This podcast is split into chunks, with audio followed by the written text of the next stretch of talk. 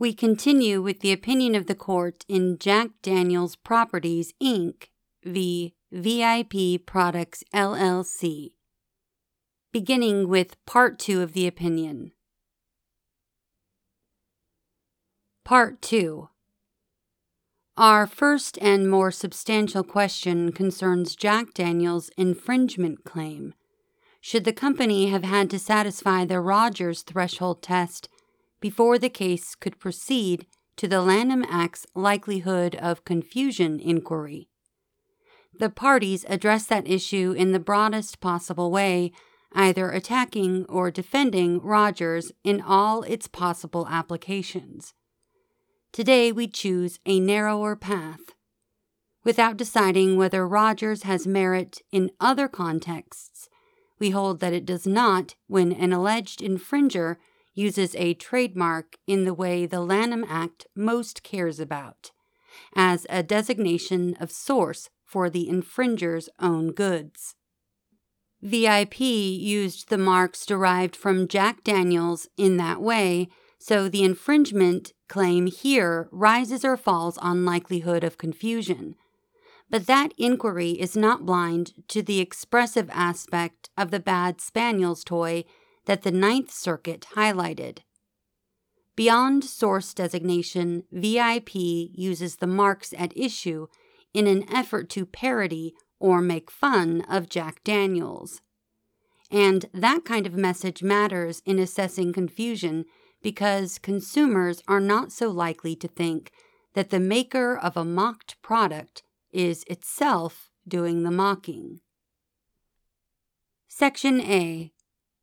To see why the Rogers test does not apply here, first consider the case from which it emerged. The defendants there had produced and distributed a film by Federico Fellini titled Ginger and Fred about two fictional Italian cabaret dancers who imitated Ginger Rogers and Fred Astaire.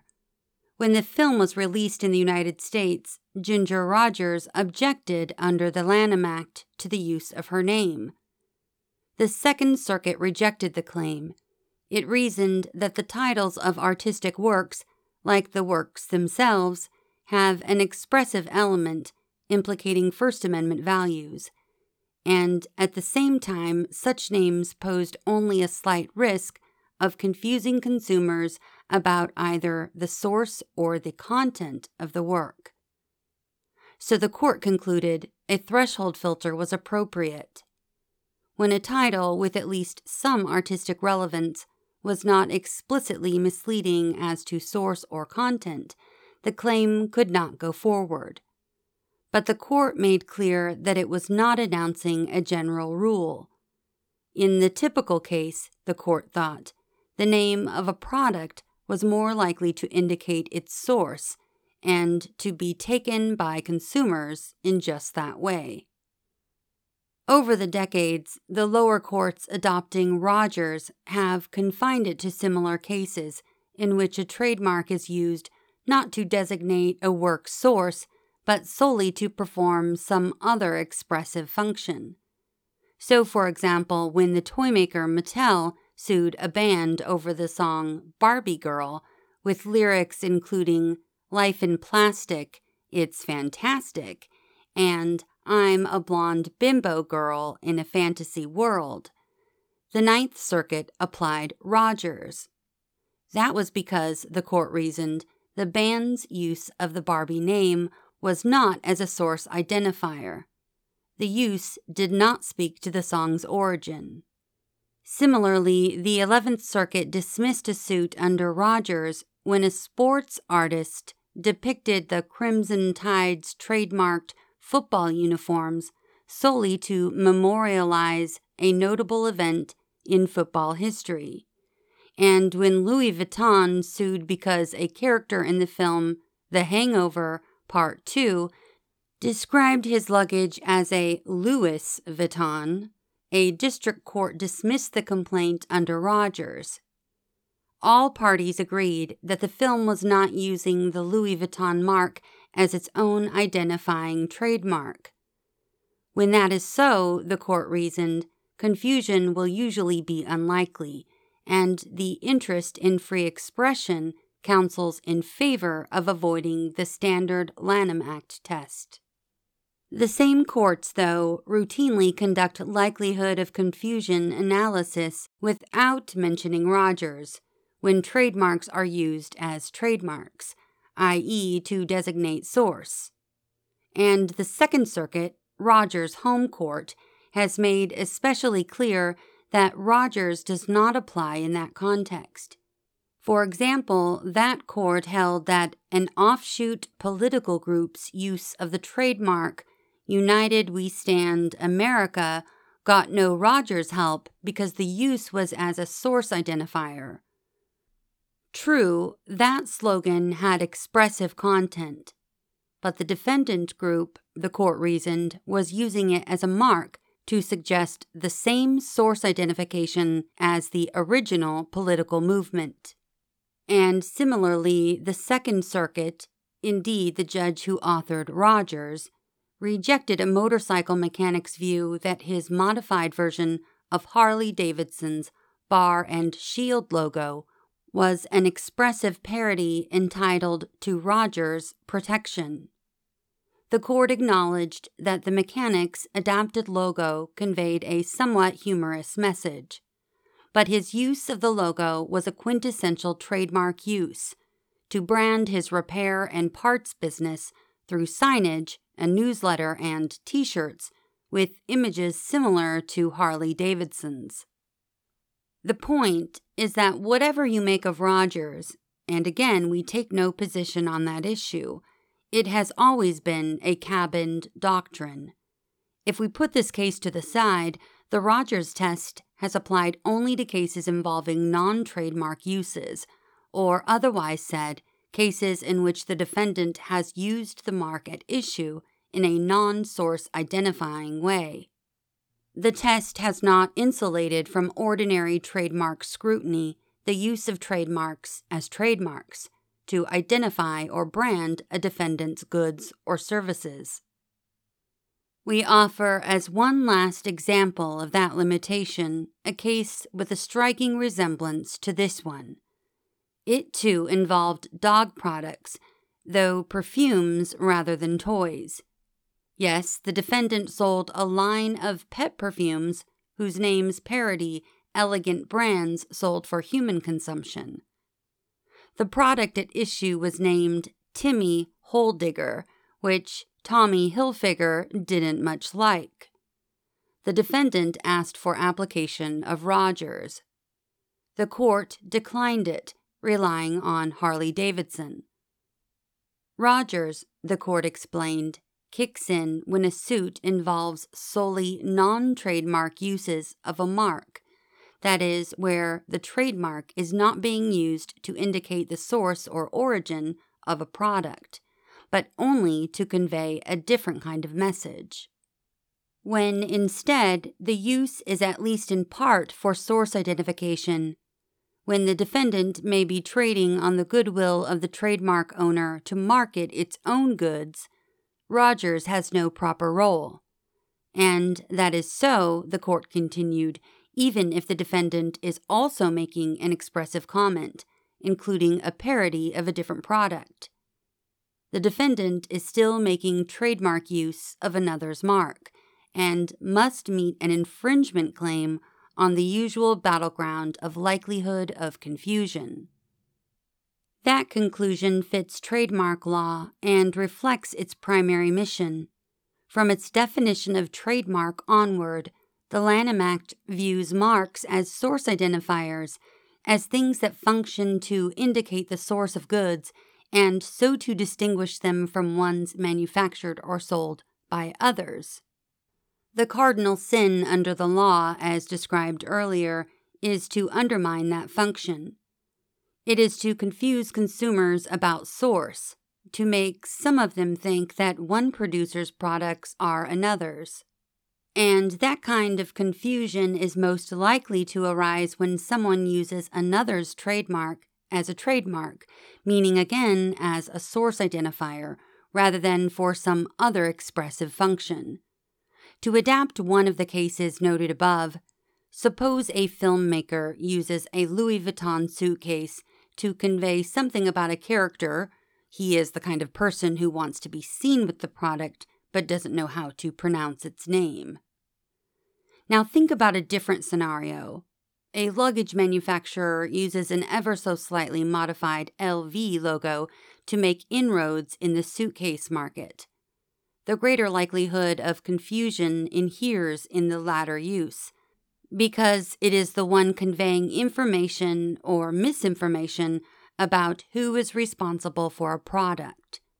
That kind of use implicates the core concerns of trademark law and creates the paradigmatic infringement case. So, the Rogers test, which offers an escape from the likelihood of confusion inquiry and a shortcut to dismissal, has no proper application. Nor does that result change because the use of a mark has other expressive content, i.e., because it conveys some message on top of source. Here is where we most dramatically part ways with the Ninth Circuit, which thought that because Bad Spaniels communicates a humorous message, it is automatically entitled to Rogers' protection. On that view, Rogers might take over much of the world for trademarks are often expressive in any number of ways. Consider how one liqueur brand's trade dress, beyond identifying source, tells a story, with a bottle in the shape of a friar's habit, connoting the product's olden monastic roots. Or take a band name that not only identifies the band but expresses a view about social issues. Or note how a mark can both function as a mark and have parodic content, as the court found in the Hilfiger Hole Digger litigation. The examples could go on and on. As a leading treatise puts the point, the Ninth Circuit's expansion of Rogers potentially encompasses just about everything because names, phrases, symbols, designs, and their varied combinations often contain some expressive message unrelated to source. That message may well be relevant in assessing the likelihood of confusion between two marks, as we address below. But few cases would even go to the likelihood of confusion inquiry if all expressive content triggered the Rogers filter. In that event, the Rogers exception would become the general rule, in conflict with court's long-standing view of trademark law. The Ninth Circuit was mistaken to believe that the First Amendment demanded such a result. The court thought that trademark law would otherwise fail to account for the full weight of the public's interest in free expression. But as the Mattel, i.e., Barbie, court noted, when a challenged trademark use functions as source identifying trademark rights play well with the First Amendment. Whatever First Amendment rights you may have in calling the brew you make in your bathtub Pepsi are outweighed by the buyer's interest in not being fooled into buying it. Or, in less colorful terms, to the extent a trademark is confusing as to a product source, the law can protect consumers and trademark owners. Or yet again, in an especially clear rendering, the trademark law generally prevails over the First Amendment when another's trademark, or a confusingly similar mark, is used without permission as a means of source identification. So, for those uses, the First Amendment does not demand a threshold inquiry like the Rogers test.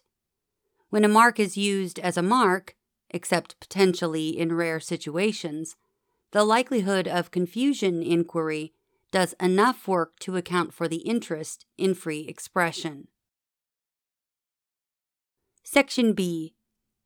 Here, the district court correctly held that VIP uses its Bad Spaniels trademark and trade dress as source identifiers of its dog toy. In fact, VIP conceded that point below. In its complaint, VIP alleged that it both owns and uses the Bad Spaniels trademark and trade dress for its durable rubber squeaky novelty dog toy. The company thus represented in this very suit that the mark and dress, although not registered, are used to identify and distinguish VIP's goods and to indicate their source.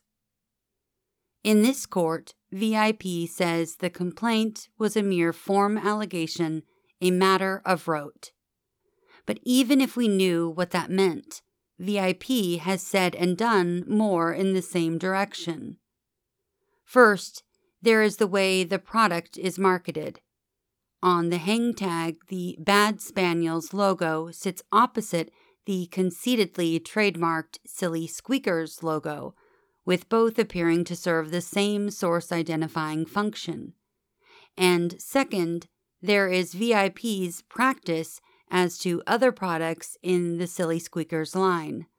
The company has consistently argued in court that it owns, though has never registered, the trademark and trade dress in dog toys like Jose Perro, Jose Cuervo, and Heine Sniffen, Heineken. And it has chosen to register the names of still other dog toys, including Dos Perros, Smella Arpaw, and Doggy Walker. Put all that together, and more than form or rote emerges. VIP's conduct is its own admission that it is using the bad spaniels, nay, Jack Daniels, trademarks as trademarks to identify product source. Because that is so, the only question in this suit going forward is whether the Bad Spaniel's marks are likely to cause confusion. There is no threshold test working to kick out all cases involving expressive works but a trademark's expressive message, particularly a parodic one, as VIP asserts, may properly figure in assessing the likelihood of confusion. A parody must conjure up enough of an original to make the object of its critical wit recognizable.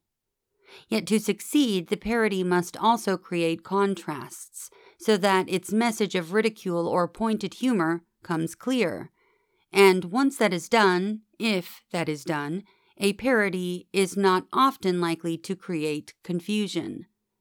Self deprecation is one thing, self mockery far less ordinary. So, although VIP's effort to ridicule Jack Daniels does not justify use of the Rogers test, it may make a difference in the standard trademark analysis.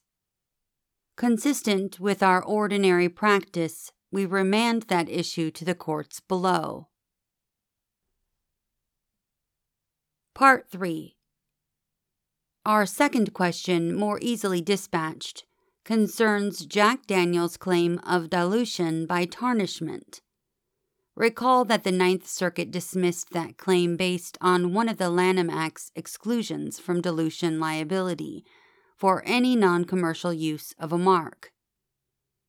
On the court's view, the use of a mark may be non commercial even if used to sell a product. And VIP's use is so, the court continued, because it parodies and conveys a humorous message about Jack Daniels. We need not express a view on the first step of that reasoning because we think the second step wrong.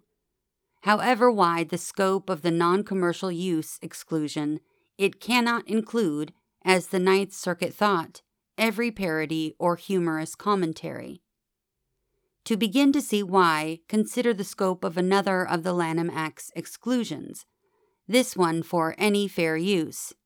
As described earlier, the fair use exclusion specifically covers uses parodying, criticizing, or commenting upon a famous mark owner. But not in every circumstance. Critically, the fair use exclusion has its own exclusion. It does not apply when the use is as a designation of source for the person's own goods or services. In that event, no parody, criticism, or commentary will rescue the alleged diluter. It will be subject to liability regardless. The problem with the Ninth Circuit's approach is that it reverses that statutorily directed result, as this case illustrates. Given the fair use provisions carve out parody and criticism and commentary, humorous or otherwise, is exempt from liability only if not used to designate source. Whereas on the Ninth Circuit's view, parody and so forth is exempt always, regardless whether it designates source. The expansive view of the non commercial use exclusion effectively nullifies Congress's express limit on the fair use exclusion for parody, etc. Just consider how the Ninth Circuit's construction played out here. The district court had rightly concluded that because VIP used the challenged marks as source identifiers, it could not benefit from the fair use exclusion for parody. The Ninth Circuit took no issue with that ruling, but it shielded VIP's parodic uses anyway. In doing so, the court negated Congress's judgment about when and when not parody and criticism and commentary is excluded from dilution liability. Part 4 Today's opinion is narrow. We do not decide whether the Rogers test is ever appropriate or how far the non commercial use exclusion goes. On infringement, we hold only that Rogers does not apply when the challenged use of a mark is as a mark. On dilution, we hold only that the non commercial exclusion does not shield parody or other commentary when its use of a mark is similarly source identifying. It is no coincidence that both our holdings turn on whether the use of a mark is serving a source designation function. The Lanham Act makes that fact crucial in its effort to ensure that consumers can tell where goods come from. For the reasons stated, we vacate the judgment below and remand for further proceedings consistent with this opinion. It is so ordered.